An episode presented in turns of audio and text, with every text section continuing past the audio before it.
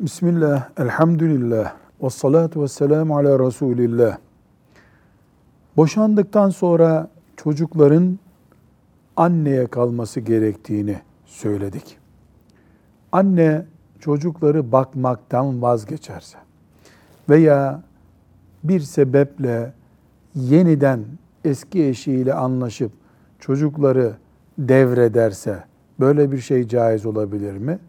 Cevap olarak diyoruz ki normalde boşandıklarında kadın çocukları alıp nafakasını erkekler verecek şekilde bir hayat olacaktı.